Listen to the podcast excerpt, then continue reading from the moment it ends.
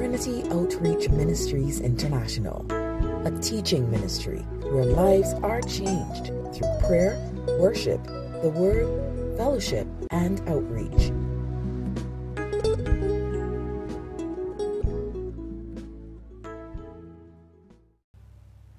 Week after week after week, you are looking for progress.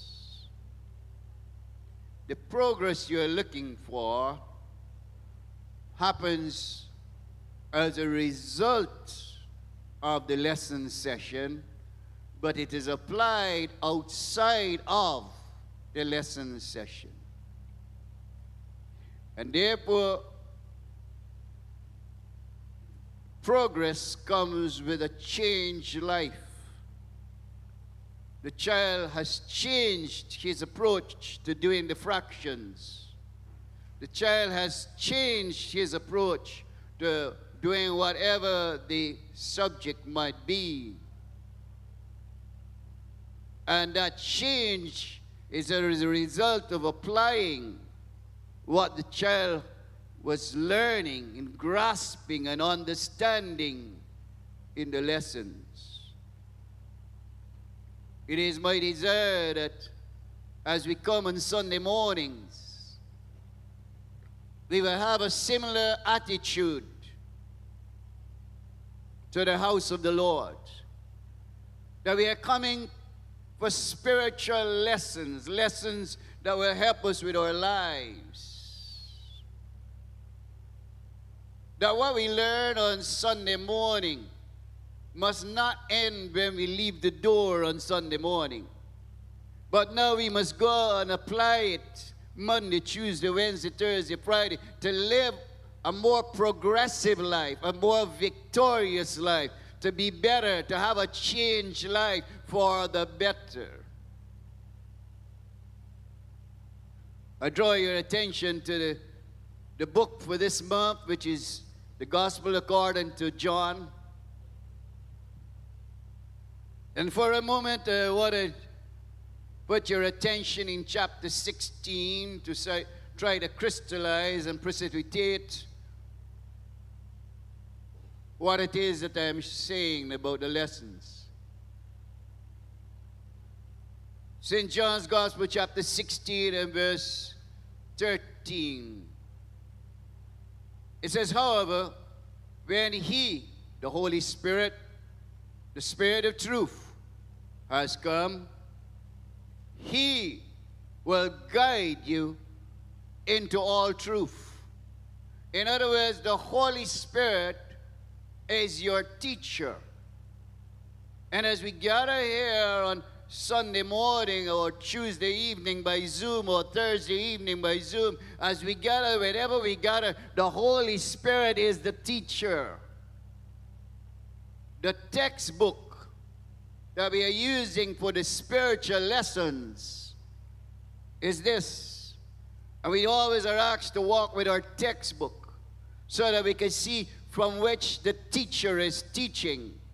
And we notice that the Holy Spirit is always teaching from this textbook. So we need to get familiar with this textbook.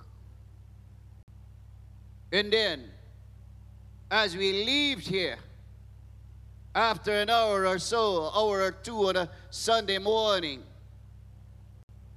we realize that that is less than one percent of the week. So whatever you want to repeat after me, Heavenly Father, by the aid of your Holy Spirit, help me to realize that the Holy Spirit is my lessons teacher. And that when I sit with your word, I am really at spiritual lessons, a session with the Holy Spirit. And Lord, help me to grasp what is the Holy Spirit is trying to teach me, guide me, lead me, show me the paths of success. That when I leave that session, by the aid of the same Holy Spirit, I can put those things into practice and live victoriously in Jesus' wonderful name. Amen. And that is the way I would like us to approach anytime we come to service. We are here to hear from the Holy Spirit as our teacher, using our textbook to give us stuff that will help us to be victorious this week as we go out. We are not going to spend the rest of the day in here. We are not going to spend the rest of the week in here. We will soon be gone from in here. But as we come together for these few moments, may He lead us and guide us. And may we step out of here with what we need, knowing that greater is He that is in us than he that is in the world. Step out knowing that the people that know their God shall be strong and do exploits. Step out knowing that we are more than conquerors through Christ. And in other words, regardless of how it looks, we know that God is fighting for us. He's got our backs. We're going to go forward in faith and victory. In Jesus' wonderful name. Now, one of the things that we observe in the Gospel according to John is the frequency with which Jesus made a declaration of some form or the other. A declaration indicating that I am. I am, I am, I am. And usually those declarations were followed by a very powerful statement. I am the light of the world. I am the Messiah. We cannot deal with all of those I am statements and declarations in the service this morning. And so we are going to zero in ourselves to chapter ten today. Although we observed in the portion read this morning, he said, when the lady asked about the Messiah, he said, I am He. I am the Messiah. But we're going to go to chapter ten this morning for a few moments that we have together. And in John's Gospel, chapter ten, we find Jesus is referring to shepherds and sheep. The Bible is filled with several examples of shepherds and sheep. And right away, most of you, your minds will go to Psalm twenty-three. The Lord is my shepherd. And as he is talking about shepherds and sheep, he makes a statement in chapter ten and verse seven. I am the door of the sheep. And he reiterates the statement in chapter nine, chapter ten and verse nine. I am the door. So, in the portion in front of us this morning, he says it twice. I am the door. I am the door. What did he mean when he said, I am the door? We will get to that. At Trinity, we are always conscious of the fact of not taking Scripture out of context.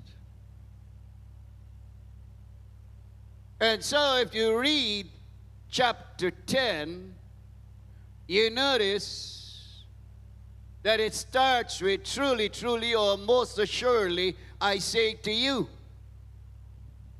You who? Obviously referring to the religious leaders that he was talking about in chapter nine. There therefore should not be a chapter break there, but the translators put it there for easy reference. But it does not isolate the story. The story is by no means isolated to chapter ten. To understand chapter ten, you need to go back to chapter nine. In fact, chapter nine and chapter ten should have been written as one, so that the rank and file person reading the Bible would see that it is one. But for the translators, they did the best job that they could, and we give God praise that you can find these verses and chapters because they are given like that. Otherwise, it would have been a mess to try to find anything you were seeing. So let's go back to chapter nine and see what is it that is causing him to say, I am the door. Let us understand the context in which he made a statement. Let us understand the hostility, the toxicity, the opposition. Let us understand that it was, well, it was not a tea party for Sunday school that he made that statement, or even a ladies' breakfast. Now as Jesus passed by, he saw a man who was blind from birth. I am in chapter nine, verse one. And his disciples asked him, saying, Rabbi, who sinned, this man or his parents, that he was born blind? Jesus answered, ain't nobody sin. Where's the big rush? This has happened and the Lord will be glorified. What are those profound statements then follow in chapter five, chapter nine, verse five? As long as I am in the world, I am the light of the world. Oh, there's preaching in that. We can't stay there this morning, though. But he continues on. Verse six. When he had said these things, he spat on the ground and made clear with the saliva. He anointed the eyes of the blind man with the clay.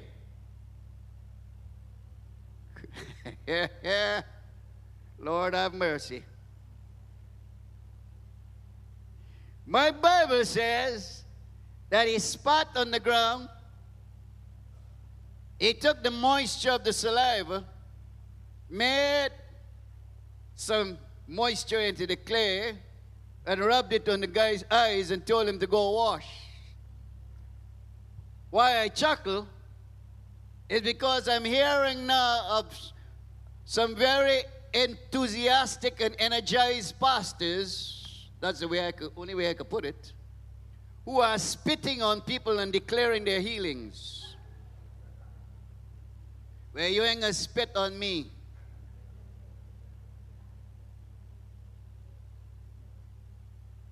You don't show me how much of a man of God you are because you can spit on me. Sorry. I am a man of God too. Your spit is for you.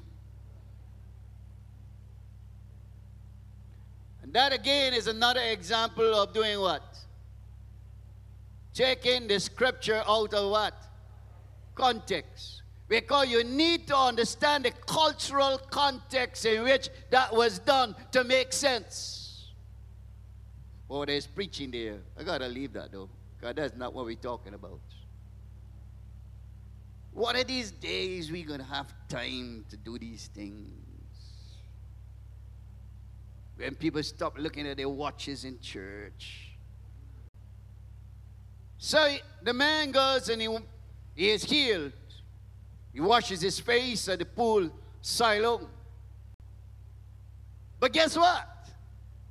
He was obviously near the temple when this happened, because the pool is near the temple, and he was walking around by the temple, and it was the Sabbath day, so therefore had a rack of people up in there. The, the place was rammed. A whole lot of people were up in there when this incident happened, so it was by no means private. The man who could see for the first time rejoiced. And he started to tell everybody, wow, I was blind and now I can see. Some people decided, read your Bible, read it, read it, read it, read it, read it, read it, read it. Some people decided, this can't be the same man. It looked like he, but it can't be he because he is supposed to be blind. Wow. When God starts blessing you, some people are going to say it can't be you because you're supposed to be poor. When God starts blessing you, some people are going to say it can't be you because you're supposed to be in addiction. When God starts blessing you, some people are going to say it can't be you because you're supposed to be a nothing of a nobody. But how could you get where you got? When God starts blessing you, somebody will say, but you're supposed to be sick. How come you're well? How come you were blind? But now you can see. Read the scripture. And if you don't want to read it in the New King James, and you want the excitement, woohoo, Mary, Angela, read the story in the Passion. Oh, they went to town on the story in the Passion. You hear Angela over there? Oh, yes. I hear Mary down there. Oh, yes. They brought it to the modern day situation. Now, the man is saying that this guy who healed him must be a man of God. He must be a prophet. He must be something. And so the people grabbed him up and brought him to the religious leaders. So for them to give their blessing, pronounce their benediction or whatever. Verse thirteen,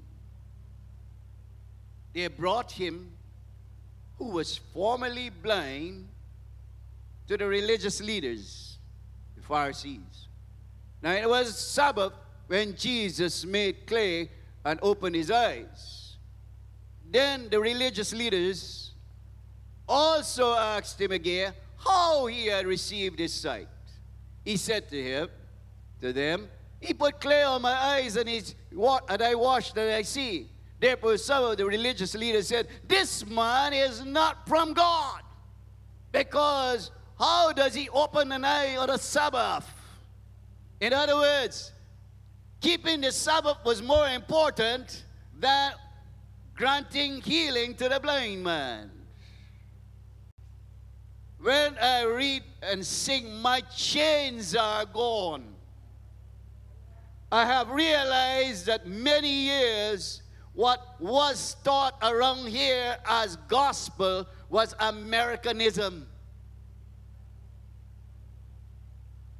And it wasn't until I prayed consistently for a spirit of discernment that I would break the cultural barrier of Americanism and see really what God is saying in His Word, that my chains fell off. That's why not everybody likes Trinity.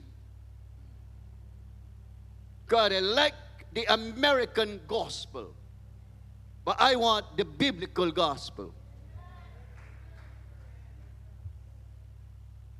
Been there, done that. But it didn't give me a closer relationship with God. It taught me to manipulate God to get a car. It taught me to manipulate God to get a house. It taught me to manipulate God to get this. I manipulate God. And then I realized that a relation based on manipulation is not a good relationship. A relationship that is open, that thy will be done on earth, is a far better relationship than trying to manipulate God. I know one thing, I say amen. I understand. But how could he open a blind eye on a Sabbath day when he's supposed to do nothing? And so that brings us to our first question. Do you know that the teachings of Jesus often cause conflict, heated controversies, and divisions among the religious leaders? And the answer is yes. And do you know that today in twenty twenty-three, the teachings of Jesus is still causing heated controversies and conflict? In other words, the teachings of Jesus is causing denominations to split. Not just a local church splitting, denominations are splitting over what? The teachings of Jesus. Because we want to adhere to religion more than relationship with God. So what happens here now?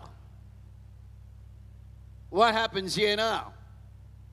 Come down to verse sixteen of chapter nine. Therefore, some of the religious leaders said, "This man is not from God, because he does not keep the Sabbath." Others said, "How can a man who is a sinner do such miracles?" And there was a division among them. The original puts it this way. There was an argument that broke out among the religious leadership, and they couldn't come to a resolution. You all heard that? An argument broke out among the religious leadership, and they could not come to a conclusion. So, some went one way, others went the other way. Isn't that still happening in churches today? Isn't that still happening in denominations today? But it, let me go back to that question. Do you know that the teachings of Jesus often cause conflicts, heated controversies, and divisions among the religious leadership? Yes. Go down with me to thirty-four of the same chapter nine. Since they were arguing over the man, they brought in the, the parents. They cast out the man. They tell the man, "You can't tell us who is of God. We know better than you over God. After all, you born blind." Guess what? He was physically blind, but spiritually saw. They were, they were physically seeing and spiritually blind. They had eyes, but they did not see. May God deliver each and every one of us in here from eyes that do not see. And as a result, verse thirty-four tells us this. Some of the Jewish leaders were enraged and demanded the excommunication of the man from the synagogue. They wrote him out of the church because he said Jesus is the Messiah. Whoa! What a way to get kicked out from a church. Because he said Jesus is Lord. But let's continue. That's why I'm telling you that chapter ten and chapter nine must go together, because it's a continuity of the same thing. All right.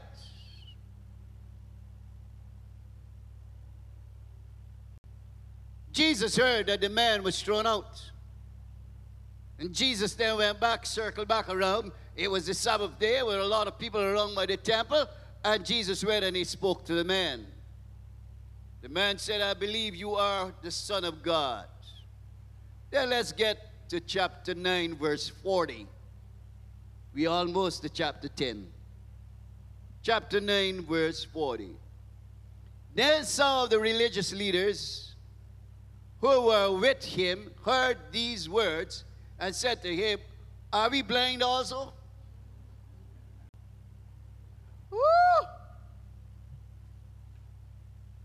I never knew the reality of Luke chapter eleven until a few years after I have, was running Trinity Outreach Ministries International. Now I know it's a fact. It's not something written in a book. Look, go with me to Luke chapter eleven, verses fifty-three and fifty-four. Luke chapter eleven, verses fifty-three and fifty-four. You see what it says there? And as Jesus said these things to them, the scribes and Pharisees began to assail him vehemently and to cross-examine him about many things. In other words, they didn't agree with the teachings of Jesus, and so they questioned everything he said. That has been my experience at Trinity Outreach Ministries. People in groups questioning everything that you said. But look at the reality now of verse fifty-four. They tried to get as close as possible to him. This is the religious leadership, you know. They are mingling with the twelve disciples next to Jesus. They are almost smelling his antiperspirants.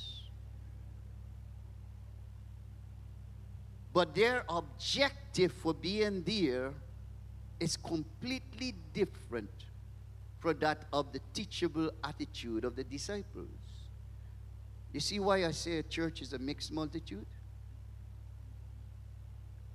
L- lying in wait for him and seeking to catch him saying something that they might accuse him.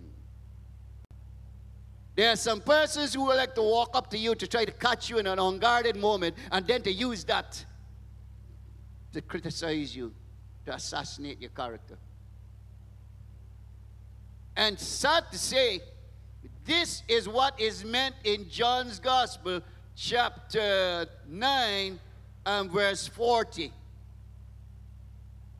John puts it very diplomatically when he said, then some of the Pharisees who were with him heard these words. He wasn't talking to them. They were overhearing and listening, and they wanted to hear everything he said so that they could catch him, so that they could start a confusion. There are some people who always looking to start a confusion. If you say amen, it's a confusion. If you say, "Hey, woman," it's a confusion. If you say, "Hey, boy," it's a confusion. If you say, "Hey, girl," it's a confusion. They're out to catch you. That's their objective, to create confusion. So now, the scene is now set for chapter ten. You already know for chapter ten. So that's why I told you, you need to set the stage in chapter nine to understand why he is talking about a shepherd, why he's talking about a door, and at what forum he is speaking. You need to understand the event. And therefore, chapter ten cannot be discussed in isolation, leaving chapter nine out. Because there was a blind man that was healed. It was the Sabbath day. The whole confusion broke out. They, they were enraged and so on and so forth. As a matter of fact, go down to chapter ten and verse nineteen. Look at chapter ten and verse nineteen. This teaching set off another heated controversy among the Jewish leaders. Every time Jesus was teaching, something stirred up among them, and they started up one big argument. John puts it very diplomatically when he says, therefore, there was a division again. among the Jews. Very polite, John. But if you check the original, that's not what it happened in the original. You will realize that John is just being very diplomatic.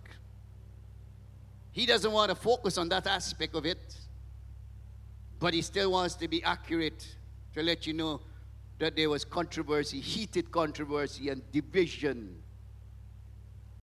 The next question in front of us was this. Do you know that the teachings of Jesus so enraged many of the religious leaders that they repeatedly picked up big rocks to stone him to death? When I read this, I said, the religious leaders must be Bajans. Don't get vexed with me, Wanda. Don't get vexed with me. Don't get vexed with me. But from the time I was growing up, all I hear about is picking up big rock. Pelting people's house, pelting people's governor's roof, pelting this, pelting... Wait, I'm the only body here about rock train? Oh, okay, good, good, good, good. So you all see that rock throwing is biblical.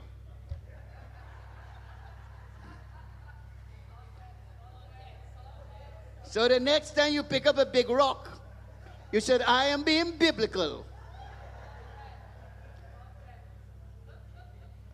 You better put it down. Context.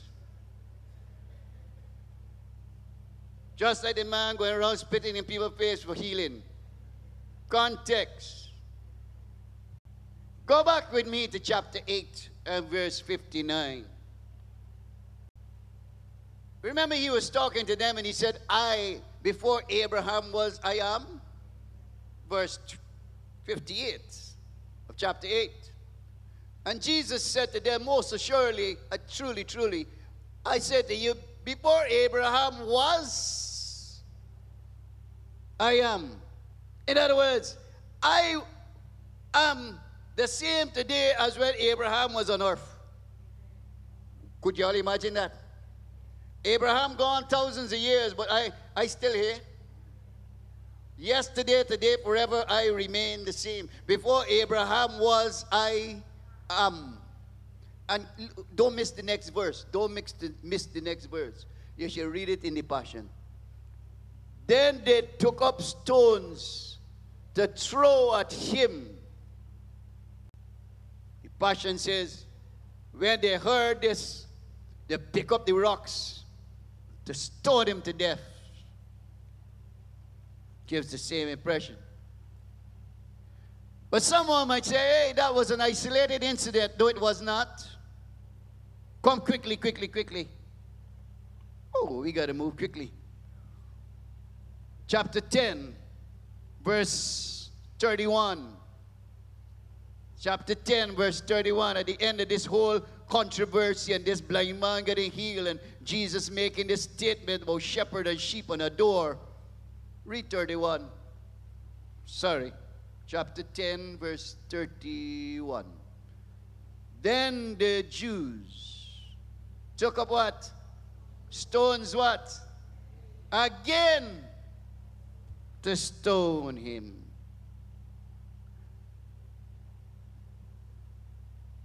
They pick up rocks again to stone him. As a matter of fact, go to chapter eleven. Chapter eleven and verse eight. Lazarus is sick unto death. Jesus has waited and he said, hey, but look, we need to head back there. Guess what the disciples immediately reminded him?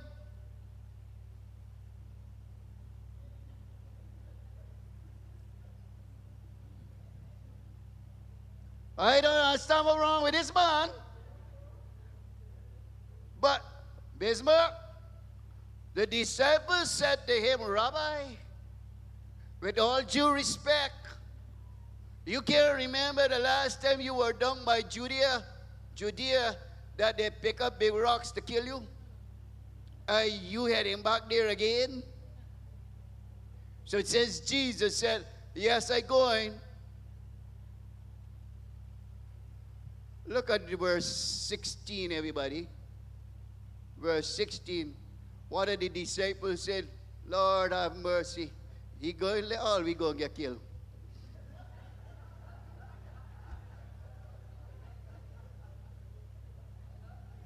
This man heading into the same area that they've been throwing big rocks at him to kill him, and he say going back there.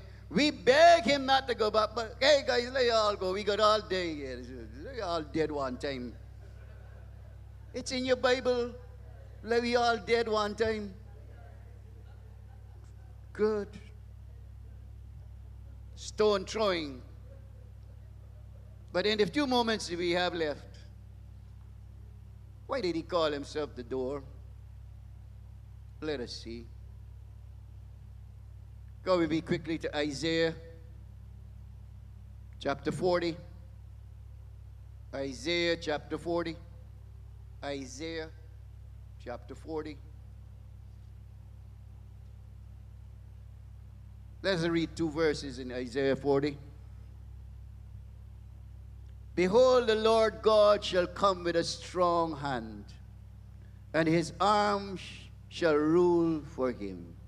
Behold, his reward is with him, and his work before him. Isaiah forty, verse eleven. He will feed his flock like a shepherd. He will gather the lambs with his arm, and carry them in his bosom, and gently lead those who are with young. Psalm twenty-three, you know that by heart. The Lord is my shepherd. But get over to John's Gospel chapter twenty-one. John's Gospel chapter twenty-one. And you'll notice at the restoration of Peter to a place in ministry, what illustration Jesus used. Peter, son of Jonah, do you love me? Verse fifteen. Peter said, yes, Lord, you know that I love you. What did Jesus say? Feed my lambs. Verse sixteen, John twenty-one. He said to him a second time, Simon, son of Jonah, do you love me? He said, yes, Lord, you love me. He said what? Take care of my sheep. Same concept. The shepherd and the sheep. In the scripture before us, there is hostility and toxicity. There is opposition. Jesus is teaching, and the more that he is teaching, the more the religious leadership is becoming enraged. But now he's going to give them a story in the presence of all these religious leaders. And he says, chapter ten, verse seven. Then Jesus said to them again, who is the them? Who is the them? The religious leadership, the Pharisees, the scribes, and all. Those are the thems that he's talking about. T H E M. Most assuredly I say to you, I am the door of the sheep. I didn't say D E Ms. I said T H E M. Look at her, one that's trying to get me involved. Whew. Pastor, gotta be careful what he says on a Sunday morning. Then Jesus said to all of them, I am the door of the sheep. All whoever came before me are thieves and robbers, but the sheep did not hear them. Stop there, you all read too quickly and you incur things that are not being incurred. Jesus is the Johnny-come-lately on the religious scene. Is that right? Aha. The Pharisees and Sadducees are the people all around as the religious leaders. Aha. And he dropped an innuendo right there. He dropped a bomb. He just told them they were blind. And now he looks at them And he, t- he looks at them straight, and he's talking to everybody, and he said, hey, look, these religious leaders who came before me are nothing but a pack of thieves and robbers. Oh, Lord, who tell you so? Now, I have heard this scripture preached out of context. I heard people saying that he was referring to Moses and Abraham and Isaac and Jacob. Hell no. Where you get that from? Study your Bible and get it in context before you take up a microphone and try to put people in the wrong direction. He was speaking to the religious leaders, and was, his comment must be taken in the context of where you were standing. That's why I said you had to read nine to understand ten. But if you didn't read nine and you're just trying to preach from ten without understanding the context of nine, then you go down the road and you say all these things. I am the door. Verse nine. If anyone enters by me, he will be saved and will go in and out and find pasture. The thief, and he's looking at them again, the thief does not come except to steal and to kill and to destroy. Whoa! This ain't going down good. I have come that they might have life and have it more abundantly. I am the good shepherd. Another I am. The good shepherd will give his life for his sheep. But he who is a hurling, whoa, look at the remarks that he's dropping in the presence of the religious leaders. Thieves, blind, robbers, hireling, they're only in it for the money.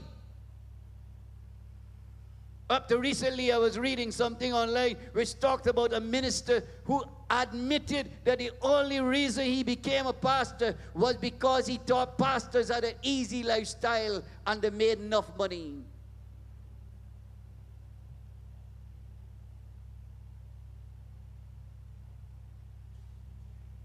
Woo! But he who is a hireling and not a shepherd, one who does not own the sheep, sees the wolf coming, leaves the sheep and runs away. And the wolf catches the sheep and scatters them. The hireling flees because he is a hireling and does not care for the sheep. He is not in it for the sheep. I am the good shepherd. I am in this for the sheep. Wow. Let us understand a few things quickly. Number one, there's just one door. The door. Not a door. Not doors. The door. In your transition from a life run by the devil to your transition to a life run by God, pleasing in the sight of God, not every way, not every religion will achieve that.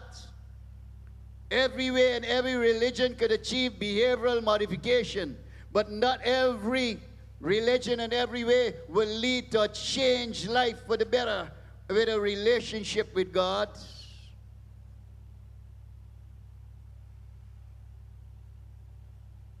Here he's talking about the enclosure where the sheep are kept.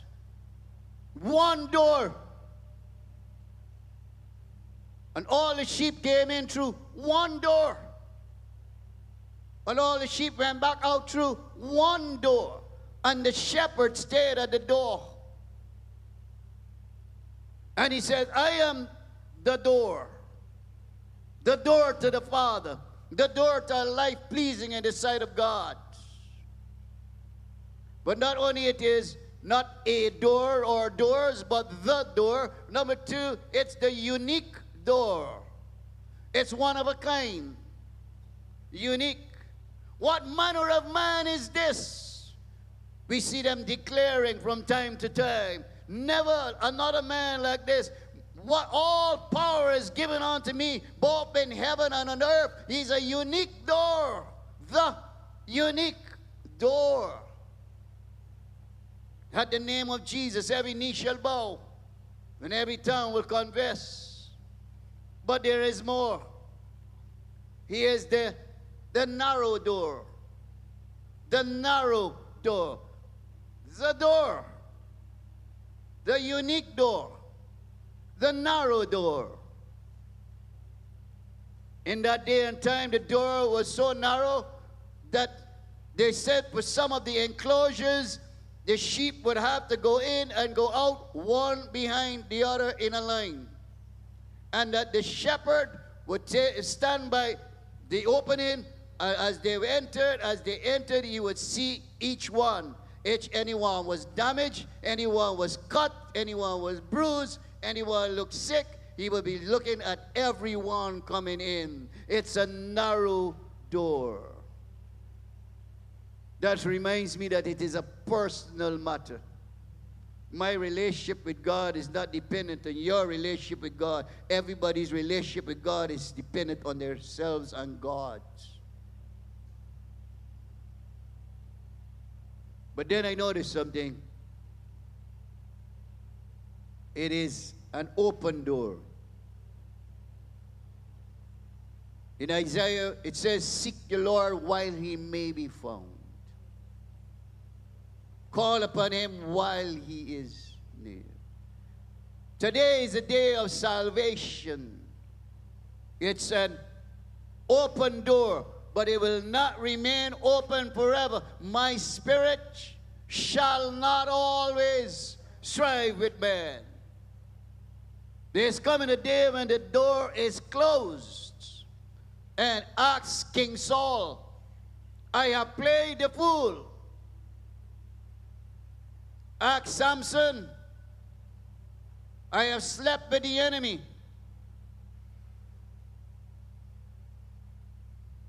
Romans one says, "And because they did not want to retain God in their thoughts, God gave them up to a reprobate mind, to do those things which are not convenient." It's the door. The unique door, the narrow door, the open door, the exclusive door.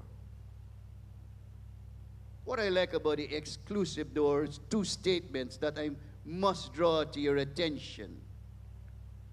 Acts chapter four and verse twelve. Acts chapter four and verse twelve.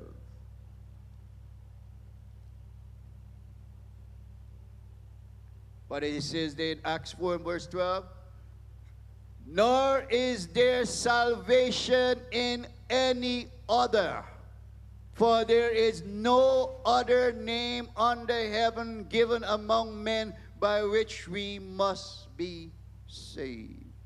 It's an exclusive door. John chapter fourteen, verse six.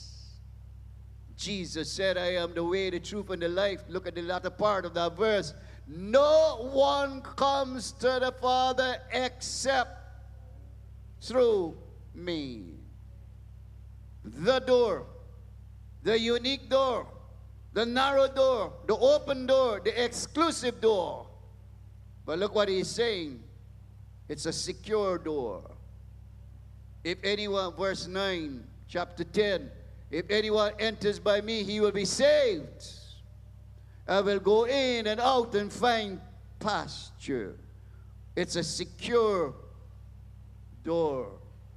Come down with me in same chapter ten and verse twenty-seven. "My sheep hear my voice, and I know them, and they follow me, and I give them eternal life, and they shall never perish. neither shall anyone snatch them out of my hands. It's a secure door. Number seven, it's the life-giving door. Anyone coming through this door is given life, and life eternally. My question to you as I wrap this up, it's the same question I asked earlier. If you send a child to lessons every week, are you looking for progress? As you come to the services week after week, as the Holy Spirit teaches you from his textbook, should we be looking, should you be looking for progress? And what is progress? An improved relationship with God. What is progress? A better a manifestation of the things of God, the Spirit of God demonstrated in your life. The things you used to do, you do no more. The places you used to go, you go no more. The things that used to trip you, don't trip you up anymore. But so with every head bowed and every eye closed, I want to pray for you. I want to pray for you. You've sat in lessons today, spiritual lessons. You've heard about the door. Jesus declared, I am the door. Are you going to keep looking at the door, or are you going to walk up to the door? It's a door for transformation, to take you out of the kingdom of darkness and put you into the kingdom of light. Are you going to just look at the door and walk away? Head knowledge is enough, but not transformation? Or are you going to look at the door and say, today is my day of salvation? With every head bowed, every eye closed. But you want me to pray for you, that you are decidedly and deliberately and intentionally come through the door known as Jesus the Christ, a better life in God. Just raise your hand where you are. Let me pray for you right now. Yes, yes, yes, yes, yes. Hands raised all over this auditorium. Yes. You can lower those hands now. God has seen your hands. Heavenly Father, we sincerely, genuinely, from the bottom of our hearts, thank you for allowing us to live to see April the sixteenth, twenty twenty-three, and to be able, by the aid of your Holy Spirit, to attend these lessons and to hear from your word as the Holy Spirit taught us. But Lord, no one comes to the door unless the Spirit draws him. And so I'm so thankful for the many hands that were raised. I ask right now in the name of Jesus that through the working of your Holy Spirit, they would step right up and step right through the door.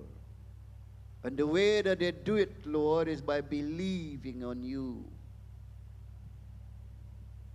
I ask that they would believe on you this day. Believe on you this day. Hallelujah. Let me draw to your attention one other scripture. Everybody. Everybody, everybody. Hallelujah. John's Gospel, chapter ten. One scripture. Verse twenty-six, but you do not believe because you are not of my sheep. The way to become one of his sheep and the way to enter into life eternal, the way to meet Jesus, to have him come into your life, it's to say, I believe, Lord. For God so loved the world that he gave his only begotten Son, that whosoever believeth on him should not perish, but have eternal life. And so for the benefit of the many persons whose hands were raised, I want everyone to repeat this very simple prayer, including all of those who raised their hands this morning. Say, Heavenly Father, I come to you in the name of Jesus, and I believe that Jesus is who he said he is. That Jesus can come into my life and change me and give me a much better life. So I believe and I accept Jesus this very day into my life. In Jesus' name. Every head still bowed, every eye still closed. You are not progressing as a Christian, as you know you are not. I'm not here to cast any condemnation. But is it that you are taking your walk with God to do a trivial manner? Are you trying to have one foot in or one foot out, straddling the door? The door told us no man can serve two masters. You're either in or you're out. With every head bowed, every eye closed, if there's any among us today, you know the teachings of the Bible, you could quote them better than me, but you know you're not really living in keeping with the Word. So you want to say, Pastor, just pray for me today that I will be fully sold out to God. Just raise that right hand wherever you are. Yes, yes, yes. You can lower those hands. God has seen. Yes, yes, yes. Let me pray for you right where you are. Heavenly Father, it's not your desire that we should be religious and follow just religious teachings and religious leadership. But it is your desire, Lord, that we have a relationship with you. You see the hands that were raised, and Lord, they know your word. They know what it is to be religious. But now they want to move on in Christ and grow. I ask you, break the chains that are holding them back, the strongholds that step in their way to deter them, the hindering blocks. And that from this morning onwards, a new anointing will flow in their lives. In Jesus' wonderful name. Amen.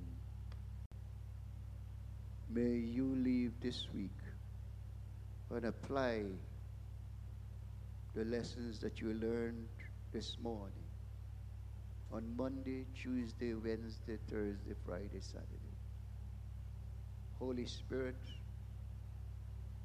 the message is finished. The application now begins. I ask that your people, as they leave, would apply your word. In Jesus' wonderful name. Amen. Trinity Outreach Ministries International, growing and going by increasing in the knowledge of God.